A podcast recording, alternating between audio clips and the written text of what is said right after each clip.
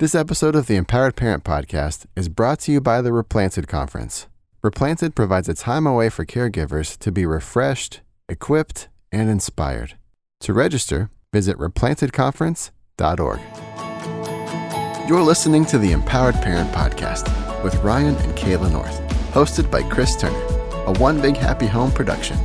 This podcast equips parents to empower their children and build healthy relationships throughout the home in order to see lasting change and thrive as a family. It's for families of all kinds, especially those who are parenting kids through adoption, foster care, kinship care, or in the process. The Empowered Parent Podcast is a developmentally informed, trauma sensitive, connected parenting resource. To learn more, visit onebighappyhome.com. Greetings and welcome to another episode of the Empowered Parent Podcast. Joining me once again are Ryan and Kayla North. Hey guys, Hey, Chris. Christopher. And how are we this lovely recording evening? Uh, hot. Yes. Stupid hot in Texas. I, I was observing uh, before we started, before Ryan pressed the big record button, um, that in Globe, Arizona, where I have done some uh, some work with teenagers helping build houses on the Apache reservation there, it's a whole ten degrees cooler than it is here in DFW. And it's a dry heat. And you know what? There really is something to the whole dry heat. No, I, I agree. there really sure. is. You can't um, breathe, but it's like opening the oven, but it's not. It's not like draining. Well, see, like for me with my allergies, going to the desert is like a blessing because there's nothing growing out there that makes me. Well, that's and true, stop up, too. right? Yeah. So I actually breathe better in the desert, but um, that could be the name of your album. Chris goes to the de- going to the desert. Well, I didn't, you know, you always hear people say like the dry heat's better. And I mean, Mm. I've always been in Texas. It's always been humid and sticky and gross. And not as humid as South Not as hu- Louisiana. so yeah, not as humid as have some to other break places. some that. Oh my gosh, are we going to outgrieve each other? on Well- the Yes, weather we here? are. Well, but I went to Arizona. So my grandparents lived in Arizona and I went out there to visit them. And when we were, we were outside and it was hot. It was like, it was March. So it wasn't like the summer even, but it was like 90 degrees. I mean, it was hot. But when you'd sit in the shade, it was beautiful. Mm-hmm. It was like we would sit under the canopy and it was like, as long as you weren't standing in the sun with it baking down on you, mm-hmm. it wasn't that hot. And I was like, okay, now I understand what they mean. Like I, it, I did never like I could not imagine it or fathom what that meant. But literally, it was like if you sat in the shade, it didn't Yeah. Feel 90 degrees. And I'm like, in Texas, you sit in the shade and it feels 10 degrees hotter than it actually is. Um, do you remember the last episode that was published ahead of this one? Um, we had Cara on, on, and she at at the end reminded us of the weather. Oh yeah. um, and so people actually text me what the weather is at their house. Nice. Uh huh. A fair amount, which is just rude. so please, everyone, keep doing that to Ryan. So, so Oh I literally goodness. just, I I eventually just stopped responding last night. You're like, I can't handle that. But So- Can't so handle our knowing mutual, it. Our mutual friend, uh, Brent McKinney, yes, texted me and our other mutual friend, Mr. Nathan Lee, um, yesterday evening. Um, Brent uh, and his wife Tracy have recently relocated to Ames, Iowa, for Okay. for, for work. He's uh, employed by a church there, and um, it was forty seven degrees stop it. That's just rude. Hey, yeah, I at mean, like nine o'clock at night or whatever. I There's no. I had very unkind. Let's just say I did very unkind words. for him. Uh, you would have to have zero empathy to, to, to text the temperature to somebody in Texas if it's 45 at your house. Uh, ju- Just to the point, because I want to talk about the weather. At 7 o'clock tonight, here, uh, the- as of the recording of this, it was 105. Yeah. yeah. At 7 o'clock this evening. The sun was like almost completely down, and I was like, "Why is it so hot?" Like everybody turns into Kris Kristofferson. Why me, Lord? It's the, it's the location of, of Dallas Fort Worth. We, we sit at that little confluence This of three different been- systems. This is, the summer been- has been it's been bad, brutal. and I knew It's it was going to be bad because we had such a pleasant spring. We actually had a spring this year. We year. did actually have a spring. There I are heard we're gonna cycles have a though, nice right? Winter Yeah. too. we have a, ba- a hot summer, we have a, a, a um, well, uh, cold winter, and then if you have like a wet spring, you tend to have a mild summer. and- okay, well, It was, whatever. it was a really pleasant spring, and I was like, "Yeah, summer's going to be bad now. Oh, it summer's was going to be brutal. bad." Because for those of you who don't live in North Texas, we usually, you know, for those of you who live in places where you actually have four distinct seasons, Yeah. here in North Texas, it's pretty much three weeks of winter, pre-summer, summer, and post-summer. Like there's there, there's, right. there's no big demarcations. Yeah. a, whole- a whole lot It's, of time. it's it's the summer when the leaves fall off the trees. It's the summer when it's really hot, and then there's the summer when the leaves grow back. That's right exactly and it's like uh, for for instance here just a quick example halloween halloween is completely hit or miss on how cold or hot it's going to be my kids have been dressed up for halloweens in years past where we had to take them out of their costumes because you know those cheap costumes that you buy at the stores are made from the worst polyester Yes. stuff that you possibly can can make that stuff out of it's really hot. And and they're they're just sweating standing there at night But then we've had the other ones where it was like Well, you they had were to winter bundle coats. up right. with their winter coats. exactly. Yeah. So, yeah, North Texas is a is a weird little place for for Very weather. strange weather. Yet, like so many millions of people live here. I know. Yep. Well, any, anyhow, um, when when people ask me to explain how hot it is in Texas in the summer, I'm like, you know, other places where people tend to go flip flops or bare feet in the summer. You can't walk outside without shoes on in Texas. like literally, if you walk from our Burn front door to go get the, she, the mail, Kendall's like, she puts her shoes on. I'm like, where are you going? Just to get the mail. I'm like, she's like, I don't want blisters on my. It is so hot. So hot. You literally cannot go outside without your shoes on in Texas in the summer. Yep. Well, now that we're going to get kicked, uh, you know, deported from North Texas for hating the weather, what you got, Chris? Oh, you know what? I know what you got. But topically, I just said now that we can get kicked out of North Texas, Well, you did. You know, we're talking about kind of the seasons, and we are in the season. We're not quite officially in fall as of yet because it's still earlier in September. or summer when the leaves grow back, as we previously established. it, it's still very much summer here, uh, but school has started. And uh, one thing that we've talked about, we've kind of mentioned a little bit in in uh, past episodes when we talked about uh, our kids in school, um, but we haven't really gone deep on is what we kind of call the double whammy. Yeah. And what I mean by that is a kid has a, a big behavior that results in them getting in trouble at school.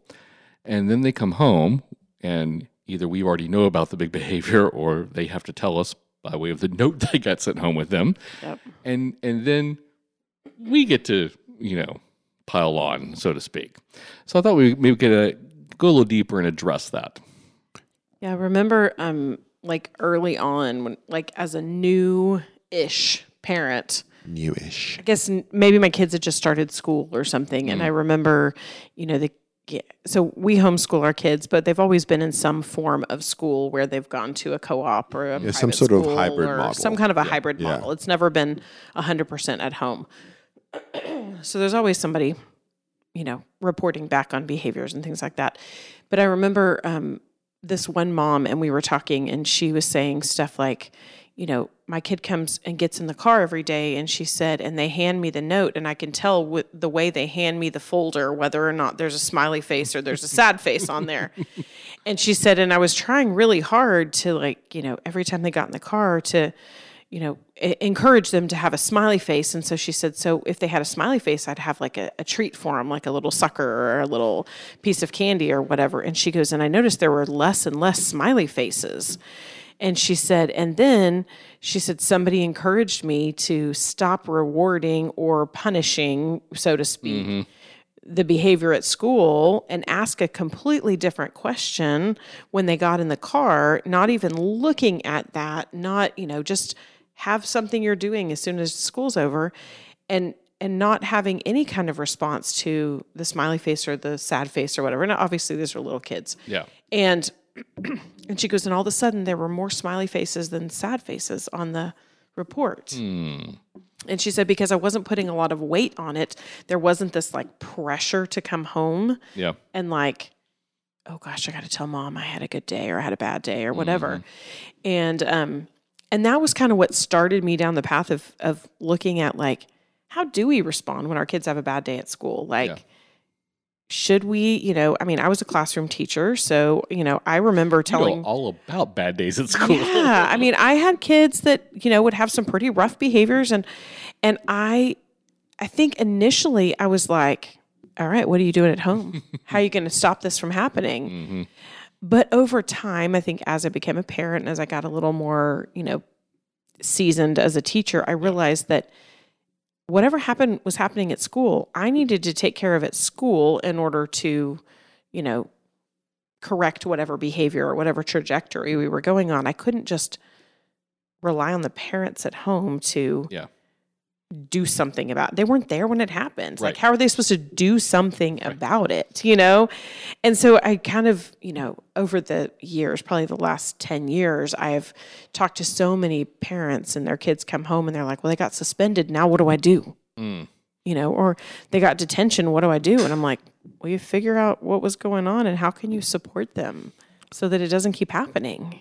So, you know, when Chris was asking his question before before you you did that, I like that seasoned uh, parent, right? Because that's the confluence of maybe I've got some experience, some wisdom that has come as a combination of experience and age. Yeah. Um, but I was thinking, why? Like, what drives the need for the double whammy? Like, right? So, like, why do parents look at the get the little note from the school, or they got an email from the teacher, or however the school chooses to communicate those things, a telephone call? Yeah. Gosh, Call that- from the that- that- principal's that's like, office. That's like the worst one. Yeah. because we, we got to pick our uh, we got to pick Addie up uh, a couple of days a week early because she has therapy appointments, and uh, and every single time I'm in there, There's there's somebody some there. Some parent who's, picking up who's their been kid. summoned Ugh. to come and get the kid. Now, the reason you get summoned is because then you get really talked up because you had to like tell your boss you had to leave or you had to stop what you were doing or whatever, right? So, so I understand how that factors in, but why do we, when we, when the, the child is struggling at school, and particularly for the, the for for the, I mean, I get that there are pe- people who are parents because they they had bio kids who listen to this, but still, the majority of people listen to us foster and adoptive parents, right? Yeah.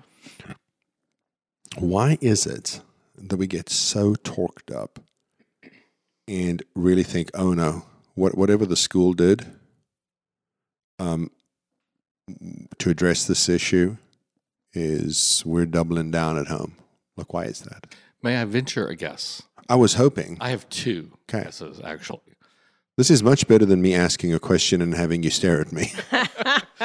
Well, one, I think, i- i- is is a supermarket reaction, right? Like it's we're embarrassed. It's embarrassing. Yeah. It's embarrassing as a parent for your child to misbehave, even though it's perfectly natural for it to happen, right? Right. we It- forget It's not what- like it doesn't happen at home. Right. It's not like we're like, oh well, they're perfectly Wait. behaved at home. yeah, but hold on. It's This the, this ties in, uh, yeah, the supermarket thing, right? It's Yeah. because other people see it. right? Yes. Yeah. And answer number two kind of ties into that. It's almost like, okay, so you kind of know how your kid behaves at home because mm-hmm. you're with them at home repeatedly. You see, you see it, right? Right. But for some weird reason, I think a lot of us have this mental f- switch that we flip, where we our expectations are completely different when they're not In other at home, places. right? Yeah. like they're like it's the same kid. They're not necessarily going to behave any differently when they're not with you. Yeah. As a matter of fact, you know, t- t- for me, knowing how what's, what's the polite way to say this? We'll come back to Chris in a minute while he workshops this in his head. N- knowing what little jerks, shall we say, my my boys can be to me and my wife at times, to have other adults come to me and tell me what wonderful young, well behaved, uh, Polite. polite young men we're raising, it's like, is it the same kid? right? Are we Like, looking at the same children? Oh children? my we're gosh. talking about you know this guy right and so I, I think sometimes that that's probably it right like to me the, i guess those are the two that i would instantly go to if it was me right like i'm embarrassed and then i probably did not have a realistic expectation of my kids behavior outside the home even though i know what their behavior is inside the home Those are really those are two really good points, but it was some of the commentary in there that, that I was really intrigued by. sure. I'm sure No, um, because because because we kind of in, encountered this as a little bit today, where this like your behavior outside of the home is much greater, better than your behavior inside of the home, uh, and I felt super justified in pointing that out. By the way, um, and she didn't say, "Honey," or come to me after. So um, she may have felt that I was justified in pointing that out as well. But um, what if, what if the news there is that you've actually created an environment in the home where the children feel safe and they don't have to pretend? Right. Yeah. Because anybody who knows me knows that that like Carol Dweck should be sending me 25 cents for every book she sells because I recommend like reading mindset like to everybody. I'm like there's two books you need to read, the Bible and mindset. Okay? Um and um, and I think that you should read the Bible, then mindset, and read the Bible again because you'll read it differently after reading mindset. Um, but she talks about how there's research and that on average a child does something once every seven minutes that adult an adult could correct. So the res- Could correct. yeah, so the research says that children behave misbehave once every seven minutes. I'm sure it's more than that, but I mean, Right. I mean depends on the kid, right? that's on average, yeah. Yeah, that's your average. It's the average kid. Wh- Which which is that's the average. Yeah. Which means there's a lot of kids out there. It's probably one every Three minutes. two or three Yeah, minutes. no, I get it. right. Yeah. Woo. I get it, right? But but here's the thing about that: parents forget two things. Parents forget that the kids are kids, hmm right? And and the kids don't have the cognitive capacity or the lived experience or have figured out how to play the game or whatever, right? Number one, that's number one thing we forget. Since you you raise two points, I'll raise two as well. Okay. You better think of two points because we're doing it by twos. Sounds good. Two by two. Um, number one, we forget that children will very frequently act like children. Which uh, uh, another podcast host, who I'm not going to name so we don't get hate mail, um, once remarked about children, especially boys, is that they're like little Vikings who are constantly going around pillaging and plundering, and it's our job as parents to tamp that down slowly over time as they mature to turn them into you know proper young gentlemen. Because at the end, because at the end of the day, parenting is about about taking the child and saying, "Okay, Lord, I'm floored that you trust me to, to to bring to help bring the potential out of this human." Yeah. Mm-hmm. Right. I mean that that that, that at the end of the end of the day, right, i- i- is is is is the big is a big part about parenting. And so, num- number one, um, we sometimes forget that kids will act like kids. Yeah. Let me try that again. We often forget that kids will act like kids. Yeah. And number two, we have wiped our memories clean of how we acted as children. Of course. Because in the memory bank now, it's like, I would never, yeah, you know what? You probably did. You got a lot of trouble for being mouthy when you were young, son. I was going to say, I, I remember the days of, you know, the little, you know, six week or nine week report card things that would come home in your folder and, and you would get the little, there was like this space where each of the teachers could like write a little comment, right? And they had like mm, little, Lord. they had like little pre-chosen comments that they could put on the little thing, right? So it was like a joy to teach or, um, I mean, I got that a few times. Right. Saying. Not from the look on his Um, face. But the one I probably got the most frequently was talks too much in class. um, and that was and it would be on the bottom of your little your little report would be the teachers would would decide which of those things, right? You know, and that's that's it. Like kids being kids, right? You know, they're talkative, they're chatty, they want to do stuff. Yes, we're learning we're we're learning, we're teaching them how to talk at appropriate times, how to, you know, push back when it's appropriate and mm. and and to hold your tongue when it's not appropriate and to wait until a private moment to have a certain conversation versus having it in front of the whole class and those kinds of things because school's a learning ground right Yeah. so i think you know as you know the back to your original question why do we feel the need to come down so hard on them i think you know my first instinct is yeah it's kind of like the grocery store thing it's kind of like oh my gosh i need these i need the teachers in the school to think that i'm a good parent Mhm. and i think that a The good embarrassment thing, right? yeah, and I think that a good parent makes sure their kids don't misbehave. I think that is kind of what's ingrained in us as, you know, as we've, you know, in adulthood, you know, it's like people say, "Oh, you're a good parent if your kids don't misbehave," right? Which There are no good parents. which yeah, I was going to say I, I don't think that's a really good representation. that's the yardstick. There are no good parents. but that's what we I think that's what I we're would say ingrained to that if your believe. kid's probably not misbehaving, you are parenting wrong, right? Like Like like what's happening? Why aren't that's going to be such a, a repressive, oppressive Yeah. Yeah. I hadn't about environment if your kid's not behaving. I hadn't thought about right? that. Yeah, but I think so. I think it's it's we want to be viewed as a good parent. So it's the embarrassment, but even more than that, it's it it's a deeper like I want people to think I'm a good parent. You know, mm-hmm. like I know you know when I when I'm packing lunch for our kiddo that's in public school, when I pack her lunch, I'm thinking about like you know, I want it to be nutritious and I want it to be something she'll eat. And then I think, you know, when we get to those days where there's like literally nothing in there, I'm thinking, what are they going to think if I send this like, you know, random stuff? Because that's all I Or, or had. what, what yeah. if we sent the leftover mixed vegetables from dinner on Monday and on Tuesday? and on Tuesday, right? Are they going to think I'm a bad parent? Like I don't, I, I- don't. that happened last week, and I thought that. yes, I mean you you have these thoughts because you don't. maybe know. she just really likes the mixed veggies. Right, exactly. Daddy But I, cooked them on the flat top, so of course. but And I, she's a fan of my cooking. I do think though that that some of it is it's what we think we're supposed to do. Mm-hmm. Mm, and oh my gosh. as a parent, That's a we whole other think episode right there. It is. Well, I think we think I have to support the teacher. You know, Mm-hmm. I I remember um, as a teacher, I remember saying to the parents at orientation one time, "I'll only believe half of what your kid comes to school saying about you if you'll only believe half of what they come home saying about me. Can we just like meet in the middle, right? Right. Because we know that." We have to be a partnership. And I know they're going to come to school, and I would have kids that would come to school and, and, and say stuff. And I'm thinking, I'm sure that's not exactly what happened. You know, mm-hmm. I'm sure there's another side to the story because as a parent, I realize that my kids definitely push push things in their own favor when they're mm-hmm. telling the story, right? What everybody does. though, Everybody To be fair to them, right? You're always you're you.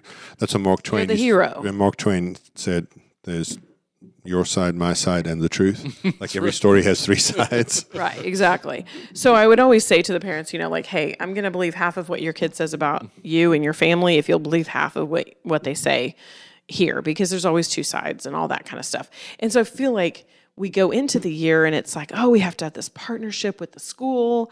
And so we feel like our only option to partner with them is to then punish the kids for doing bad at school. Mm-hmm. But I f- think that our we have to shift it and it can't be that we say partnering with a school is punishing our kids because I don't think those go hand in hand. I think partnering with a school is helping our kid get to a place where those behaviors are not a problem at school. Right.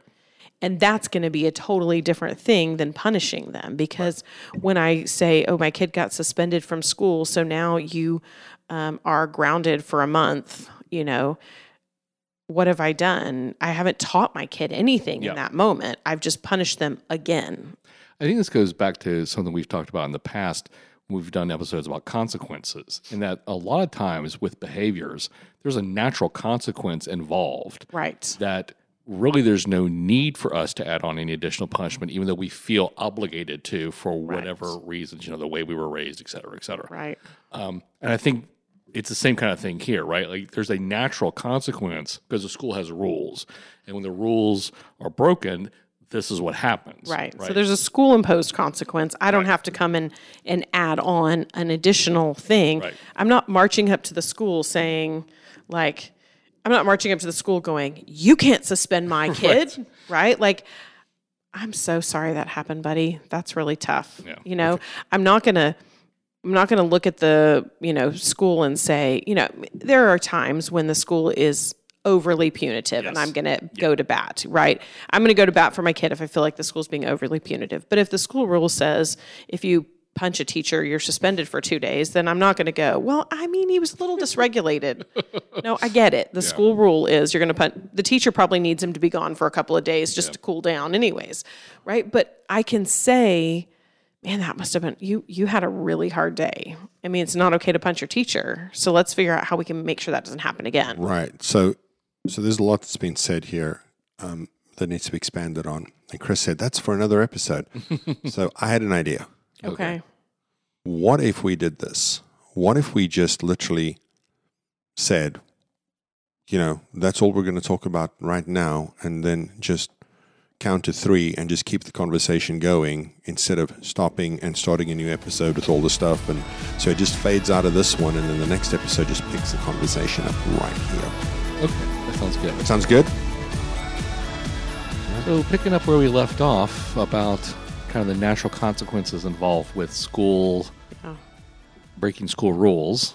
Yeah, because I think, you know, we were talking about the fact that we think it's what we're supposed to do to partner with the school. Yeah, I wanted to get I right? want to get back to that. Well, cause because we think we have to partner with the school, which I totally agree. As a former classroom teacher, I need the parents to partner with me when there are big things happening at school. But that doesn't mean that the parents go, I side with the teacher and the school and we're it's us against the kid, right? I mean, if you've ever listened to any episode of our podcast, you you know, our listeners know that that's not what we think. Like Yeah. Uh, that's not where we're coming from. We are our kids' biggest advocate, meaning we're coming alongside them and it's us against whatever problems in front of them. It's not us against the teacher, it's not us against the school, it's us against this behavior and what's causing it, like mm. getting to the bottom of it. And that's always what we're looking at. When they're at home, we're looking at the why behind behaviors. So when they're at school, we're doing the same thing. It might be a little trickier though because I'm not there. Right.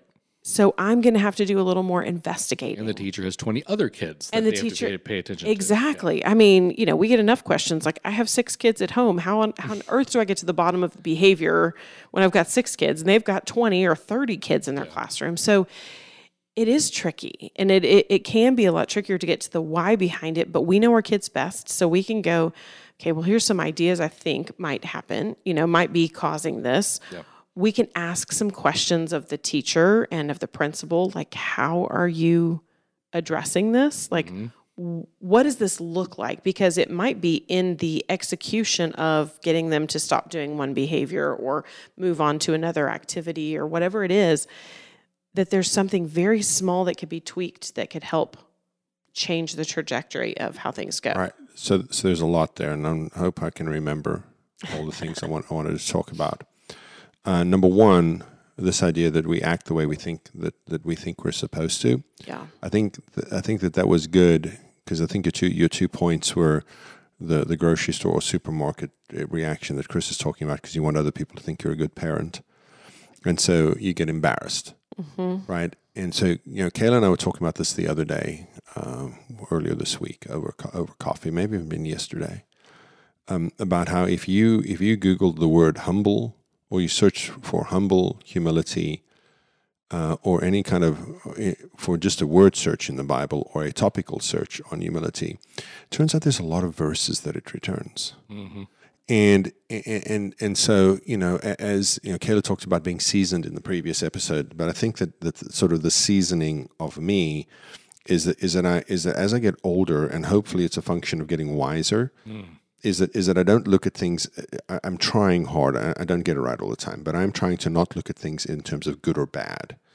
Yeah, but is it, was that beneficial or not? Did that help or not? You know, you know what I mean? Um, because good and bad are, are oftentimes just judgment calls by us. Yeah. No, again, if there's an objective standard, like you know, if you hit the teacher, you, you know, you, you strike the teacher in any way, you're you're suspended for two days. That's objective. But so much of the behavior is in the realm of well, that was bad behavior. That was good behavior. You know. Yeah. It's very subjective. It's very subjective. Mm-hmm. Yeah. So the question I th- that, that that I that, that I hope that, that the parents who listen to us would ask: Was this beneficial or not? Yeah. Does this help build the relationship or hurt the relationship? And if you will frame your actions in those terms, then what you're going to find is the double whammy is not beneficial. Yeah. yeah. But but that's the thing that that you know the mindset thing. You have to change the way people think. You have to change the way people view the world because most of us, and, and again, you, you all know that I, that I want to do like nine episodes about how your brain processes information, and one day you all are going to agree. No, I'm kidding. We've done a lot of brain episodes. I like talking about it because understanding how we communicate is like beyond like it's foundational. Like if like we can skip a lot of other things, but if we don't understand how we process information, then we're not doing anybody a favor, including ourselves and our kids. And so, because you know, you likely had your parents who who punished you, whether that was, you know, um, you know, I, I'm sure one of my parents, at least in, in the form of yelling at me or my mother hitting me with a wooden spoon or whatever, child, as a child, uttered this phrase: "You're not going to embarrass me, embarrass me again." Oh yeah. right? I mean, we, we'd likely a lot of us heard that gr- growing up, and so that's again, we think that's what we're supposed to do, based not on what we think that, and it's complicated because it's based on what what you think the school wants you to do, what the other parents think you should do, Right. what your parents um, programmed into you, and that's just based on your childhood experiences. I mean, like that. Yeah. Yeah. They, they clock- clockwork oranged you or anything. I just mean the, the, the results of your childhood experiences. Um, and so it's complicated. Yeah. And I think the first step in all this is, is recognizing that that that God is, is is makes it very clear that He is on the side of the humble. Yeah. And and to say to like look and say, what why do I react the way I do? And how can I be different about it? Because it's not beneficial to come down. Look, the kids had a sucky day. Yeah. Like it's not fun. Like even if you're a poorly behaved kid, and I, my friends and I got in a fair amount of trouble in, in high school and middle school. Um, but even In in that, elementary school. I was just thinking the same thing. you know, there's nothing quite as heartwarming as support. the people who know you best. oh, anyhow, so but what I'm saying though is that is that is that it's fun until you get caught. Yeah. Nobody likes getting busted, right? I mean, and then you get home, and then and you know. But my house is complicated because my dad was always on my side. And your mother never was. My was. mother's always on the school side. Mm. And so they had to go, they had a parent teacher conference, and they came back, and she was fuming. and he was like, ah, just leave him alone. Oh my goodness. Yeah, no, I I just think that it's it's so complicated and it's so um, and you get a mixed bag when it comes to school as far as how they respond because especially with our kids because if they know that our kids have been in foster care um, were adopted have experienced any kind of trauma any of those kinds of things they um, sometimes will have an approach of oh they've had a hard life Mm. and they let them get away with more than they would other students. hmm Other times, they have labeled our kids because of their past experiences as a defiant kid or as a bad kid, and they mm. get in trouble for everything. And then other times you're in the middle somewhere where the you know the teacher recognizes them, you know, sees them for who they are and wants to help them, you know. Get, so I think you get a mixed bag. So you never know, you know, from year to year, and especially as they get older and they have multiple teachers, you don't know from class to class what Yeah. what's going to happen. And so, you know, whenever I'm looking at, you know, whenever I have like coaching clients who will say to me, you know, okay, my kid is getting in trouble at school and I'm not really sure what to do. Like they keep calling me to come pick the kid up from school um, because they can't handle their behavior. And I'm like, well, what are they doing at school? Nothing. They just send them to the principal's office, give them some candy, and call me and tell me to come pick them up because they really don't know what to do with them. Yeah. And so I say, well, in that case, then I say, no, no, I will help you figure out what to do. But my job, mm-hmm. like your job as the school, is to educate my child. If you're struggling to educate my child, then let me help you have some tools Right. for you know regulating behavior at school and i'm going to give them some of my best pointers like what are some things like if my kid does really well if they have a snack then i'm going to say hey when you notice behavior start to spiral they here's a stash of snacks you can keep up there and give my kids a snack you know send them to the counselor's office or to the The nurse. the nurse and they'll she has give juice them there, yeah, yeah. she's got some juice for him or whatever whatever it is that helps my kid calm if i know it i'm going to share my secrets Yeah. Like- so, like uh, in, in our uh, IAP, IEP, yeah iep Oh, yeah. Uh, for our youngest in elementary school, because he's in middle school now, um, it was in there that if he needed to, he could go down to see the counselor who had one of those little mini uh, trampolines, and he Yes. could just bounce on the little mini trampoline for a few minutes. And it's like just little things like that. If the school knows and is willing to accommodate those things, it can help alleviate so many behaviors. But sometimes we just go, well, they know better.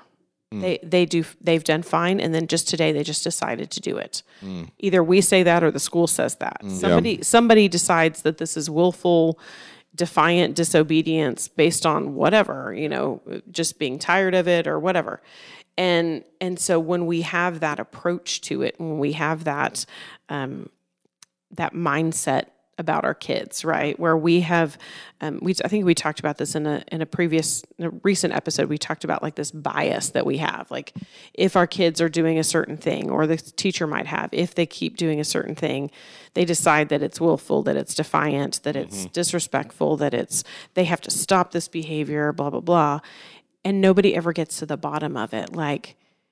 Oh, every day at math, we have this behavior. Like, huh, I wonder if this kid's struggling with math. I wonder if math is really hard, you know, because that is, you know, the time of day that this happens. Or maybe this maybe math is right before lunch and mm-hmm. their blood sugar is you know can't quite make it that far and we need a snack before we start math. And then we can maybe it's not not about the math you know. We have to start looking at what is it instead of just trying to like when the, like I am not a fan of when the kids get in trouble at school you come home and add a punishment onto it because that is just saying that that's kind of give up. That's well okay, well we're going to double down on it. It's we need to have a system of getting to the bottom of the behavior so that it doesn't keep happening. Yeah. So um, I- I think we need to be honest about school, though, right? Education's important. Like we value education. We- We've both worked in education, so I don't want anybody here be saying like education. There's anything wrong with it. Education is important, but what we also have to recognize in that same minute is that for kids, particularly kids who are in the foster care system, school is a very, very difficult proposition Mm-hmm. right? It's a very difficult proposition because if a, if a child's had multiple placements, that typically means multiple schools. So they're the new kid in school multiple times. They might be behind in some of the work because of the moves. Um, you know, your belief system because of your of your experiences is now um, I'm not smart. Yeah. And so then you start struggling in school, and then all of a sudden you're getting bad grades, and then you get into trouble, and then it just reaffirms everything that you already believe negatively about yourself and and we don't factor that in. All we go is Johnny's behaving badly. I need him out of my class. And I'm not even mad at the teachers for that because people might say, "Well, that's surprising to hear that you're not upset that they were kicking." Look, the, the, that that's a big task, Yeah. right? Being in, being in charge, um, because you are. You, you you're the captain of that airplane. You're only responsible for those children 100 percent while that when that door's shut, right? And and and you can't and I know they go like, well, no, if there's a disruption, we got to we got to remove the disruption immediately because the disruption will then cause five other kids to be Right. disruptive, and then the day's gone, and I'm evaluated by, on a whole bunch of things that that cannot be derailed by the day being sacrificed by disruptions. And so it's a difficult proposition for everybody. Mm. Yeah, for sure. And so I just I don't know if there's a point there other than just to recognize that for the school, the administrators, the teachers, the kids, the parents, because we're like, oh my gosh, now I have to I have to prove to the school that I'm in charge at home, and it's, it's just it's very difficult. And and I think that um, I I feel like we could have 20 conversations o- on this and, and wheel some some other teachers in here and not not wheel I didn't mean it like that but um, but bring some other teachers into the conversation um, but on the flip side of that it's a really closed system too. Because you know we've tried to get small school districts big school districts big regions school districts uh, uh, out of state I mean and and like well what can you do what can you do in one hour well nothing Yeah. nothing transformative in one hour. And I get it. In service days are uh, high value real estate for the school and and all those kinds of things. And so and so I just want to recognize that the problem is a complicated one for everybody. Um, and, and we just have to keep pushing at it because the only real the only in my mind, and you guys can correct me if I'm wrong, and they will because they delight in telling me that I'm wrong. um, um, that that the the easiest way to make an inroad into that complicated issue is if the parents change their responses. Yeah. Right? I mean, That's all we have control over. We don't have control over well, the yeah, think We about it, right? I mean, the, the, the, the school district's an aircraft carrier. You know, the the, the parents are a kayak. Like the, the the way to stop it, to turn it, to maneuver it, it's all easier for us. Yeah. Which is why we have to pivot in our behavior Because what happens is we sometimes get really mad at the school, and we're like, "Well, I'm not doing it." And like, like, yeah. and, and, and it's not combative. And we've talked about it being a, a partnership like everywhere.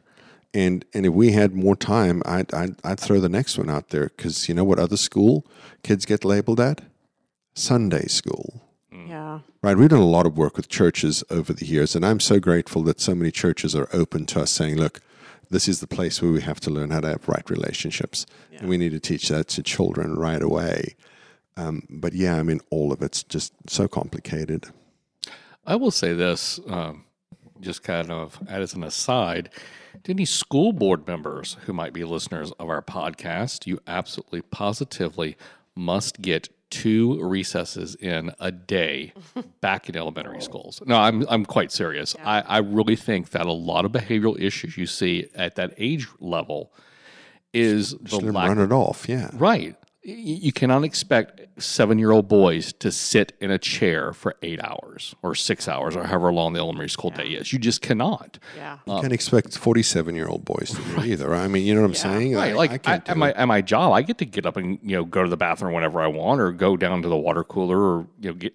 We we, we have a, a snack box at our Yeah. at a little coffee station, you know, where I work. So, you know, I have all those options. Why do I? Why do our children not, you know, get those options? So, I, I really think the the lack of But I have time to physical answer your activity. question, Chris. All right. it really plays a role in some of these these behaviors that we that we see a lot of times, especially those, at those younger ages. so, you know, parenting is infinitely complicated. Yeah. Um, and and I'm glad we get to talk about it. But I wish that I, I wish, and my wife will not agree with this. but there's sometimes I wish, like, I just want to go like unfiltered, like Ryan unfiltered, I definitely uh, will on- not on- agree with that. on it, You're right. correct. because Maybe we need to add another tier to the to the Patreon, you know Ryan unfiltered. where we could really, you really want to know what Ryan and Chris think about things. Oh dear. Um, no, but here, here's here's my point about that. The the parenting is infinitely complicated, and and we have to be able to, if we want to be better parents, and all of us say we want to be better parents, we have to be able to take a very very honest look at why we do things the way we do, mm. and we rarely can do that by ourselves. Which is to Kayla's point earlier, right? You're the hero in your own story when you retell it, hmm. right? But here's the thing and for us, we're all married, and, and none of us, when our spouse addresses an issue with us, is betting a thousand in good responses. That's just the truth. Yes, that's. I can. I can honestly say that is true. But what we need to do is we need to get there, because the person that's made a life with you can see you clearly, mm. right? Kayla sees me clearly. I see her clearly. But I think we both accept that. But if we disagree about something, we will. That's the first. That's the first level of agreement that's out the window. But we're back to the lack of humility at that point. Yeah. and and so part of part of the reason why kids don't can't just get up and go to the bathroom when they want to uh, is because you weren't allowed to do that when you were a kid. So why do they get to? Yeah. Right, and there's this whole that which was done to me has to be done to you mentality that we filter everything through. Like I don't understand that at all. I don't understand that at all. And people say, "Well, I mean, I didn't have snacks when I was in. sc- I couldn't get up and get, have a snack basket in my classroom, and I turned out okay." words, words that are like kryptonite to my soul. But I tell people Did you, this. did you really turn out okay? I tell people like this. The world I was raised to live in no longer exists. mm-hmm. It's physically still here, Yeah. but it's functionally not the same thing. Yeah, that was something that uh, kind of came to mind when you talked a minute ago about uh, how we'd love to get you know teachers on here. I, I would love. I- I'm I'm certain there's a teacher like this out there that loves the profession so much that she may have been teaching when I was in school and may have just recently retired. right? Like Yeah. I mean, I have to do the math. You're kind of old. Ooh, the green room is really going to be interesting now. She was a young teacher when he was a senior in high school. The, the green room is just going to be all the all the pre-recording stuff that we have. it's going to be outtakes. So, um, but no, I, w- I would love to to get someone if, someone's perspective who had been in the teacher profession like that amount Multiple of time generations. to see what changes they noticed in the same age groups, right? Like if they had stuck with the same age group. It's like it's like the um it's like the guy who said, you know, uh, I forget it was Tom Brokaw, maybe. No, I don't remember. It was some it was some TV guy, and when his grandmother died, um, like twenty years ago, whatever, it wasn't Tom Brokaw, it was somebody else. But he said um, his grandmother was a fascinating woman to talk to talk to. He said because when she was a kid, she traveled on an ox wagon. Mm. Before she died, she flew on a seven forty seven Yeah. and just to talk to her just about how transportation changed over her life. He said it was endlessly fascinating. So that, that's what made, made me think of that when you said that, because that would be a fascinating discussion Yeah. with, with with somebody. Well, I mean, even you know, I haven't I haven't taught in about ten years now. So it's, mm. it's been about ten years since I was in a classroom teaching little kids. I should say I've taught a lot in the last ten years, but um, since I've been in a classroom. But I remember as you know, when in my last couple of years of teaching. Kids were starting to get cell phones. Now I taught third grade, eight year olds, and I remember thinking, what on earth are people doing giving their eight year old cell phones? Mm-hmm. You know, and I, I still, you know, struggle with that because, you know, there are kids younger and younger and younger getting cell phones. But I remember just from from when I first started teaching, that wasn't even a thought in anybody, you know, I mean, I taught for a decade and it wasn't even a thought at the beginning of my teaching career that a kid in my class would have a cell phone. And cell phones were st- were pretty prevalent then. they were still prevalent. Yeah. I, think, mean, it I was I think one of the biggest differences is what type of cell phones are. I was going to say I was I was about to have versus that back make, that make that Yes. point because those kids they could make telephone calls, and if they wanted to uh, text the letter too. out, Good old T nine. They had they, they, they had to press the number five three times, right? Yes. Well, and when I stopped teaching, that was still, you know, it, I, there were iPhones, but there were kids getting like little flip phones so that they could call mom and dad at Yeah. the end of the school day or whatever. But I would have them ring in my classroom, and I was like, no, uh, no, we're not having cell phones in the classroom, right? She's weren't like, any- "You're not a trauma surgeon. You don't need to be reachable twenty four there hours." weren't, weren't even any like rules about that, you know. And I'm thinking now, like there are smart watches. They have to have rules about smart watches and all this stuff. And we could get on a whole nother tangent about technology and stuff like that. But I just think from that perspective, how much has changed and what you have to deal with in the classroom. And so, you know, eh, there's a whole nother set of behaviors that are happening that they're having to deal with in the classroom that you never had to deal with. that I and never had. Well, to I'm- our I- teachers never had to deal with. yeah. because it's a different world now, and we keep pretend, different we keep pretending like it's the same It's thing. not. Yeah. Right, people- for sure. Because what's the thing that doesn't change yet does change in the world? You, Yeah. right? Like you still have all your memories of that Whoa, time. that's deep, Turner. Thank you. That's why I get paid the big bucks. right? So that, that that's seriously, but that's, that's why we have that mindset, right? Because we still remember the good old days, Yeah. so to speak, right? I know they- they're not necessarily always the good old days. I No, no. I wasn't going to say that. I wasn't going to say that. I was going to say, um, and, and, and again, Kayla's so sick of hearing this, but I just watched The Last Dance, the documentary on the Chicago Bulls. Have you watched this? No. Oh my gosh! Now, just a warning that Michael Jordan cusses a lot um, in, in it, but but just a fascinating dude. And in the I haven't seen it, but I feel like I've seen Oh it. my gosh, this this this documentary is like mindset good. And so this guy is either the most the men, the most the mentally toughest human being ever, or a complete psychopath. Likely a combination. um, if Michael Jordan hears this, apologies, your airness. um, but but in the last episode, um, there's a guy, and it was so good, and, and, and I'm likely going to butcher it, but but I am going to watch it and watch and write it down and memorize it because I want to use this when we when we talk to audiences. The guy says, um, he wrote a book about Jordan, and he said, look, Michael Jordan's real talent was not his ability to play basketball. It's not his athletic ability. It's not that he can jump, that he can shoot, that he can run. It's none of those things. Michael Jordan's real talent, and uh, dude, I got like hair standing up my arm just thinking about this. Michael Jordan's real talent was being able to be completely present in the moment. Unlike the rest of us, who are frozen by our fear of bringing the past into the future, he doesn't think like that. Mm. And I thought, oh my gosh. Like if parents could hear that and just comprehend and just and just sit and like and like sit with that for a few minutes. hmm Mm-hmm. His greatest asset is the fact that he's able to be present in the moment every moment. He has does not have the fear. He's not crippled by his fear of bringing the past into the future. Mm. And they and this is and they asked him about that and they said because they were just like shooting like at the end of practice like you know playing horse So you got all these NBA guys like shooting from half court and you know, banking, Right. you know, like that, banking it off the off the scoreboard and off the second rafter Right. and all that nonsense. And they asked him like, "Are you afraid you're going to miss?" And he goes, "Why would I be afraid of missing a shot I haven't taken yet?" Mm.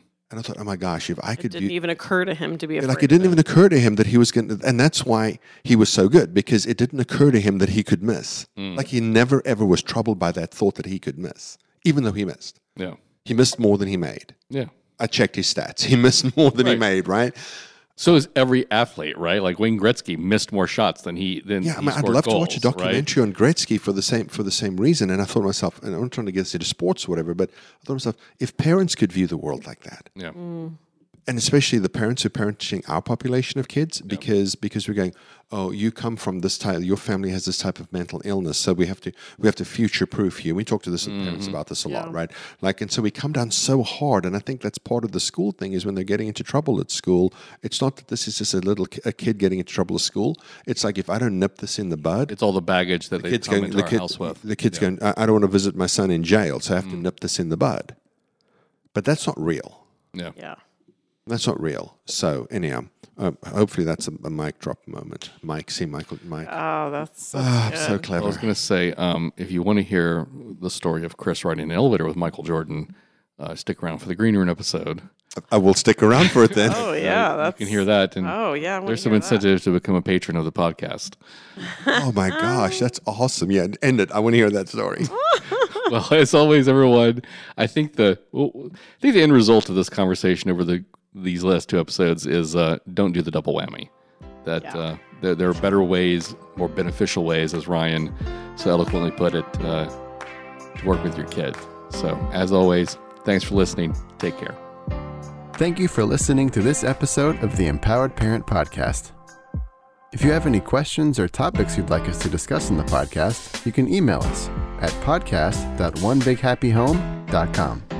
Please like and share the podcast with your friends and family, and you can find us on your favorite social platforms by searching for One Big Happy Home. For our supporters, we have a special episode after the episode called The Green Room right after this, so keep on listening. If you'd like to become a supporter, you can visit podcast.onebighappyhome.com. Thanks for listening.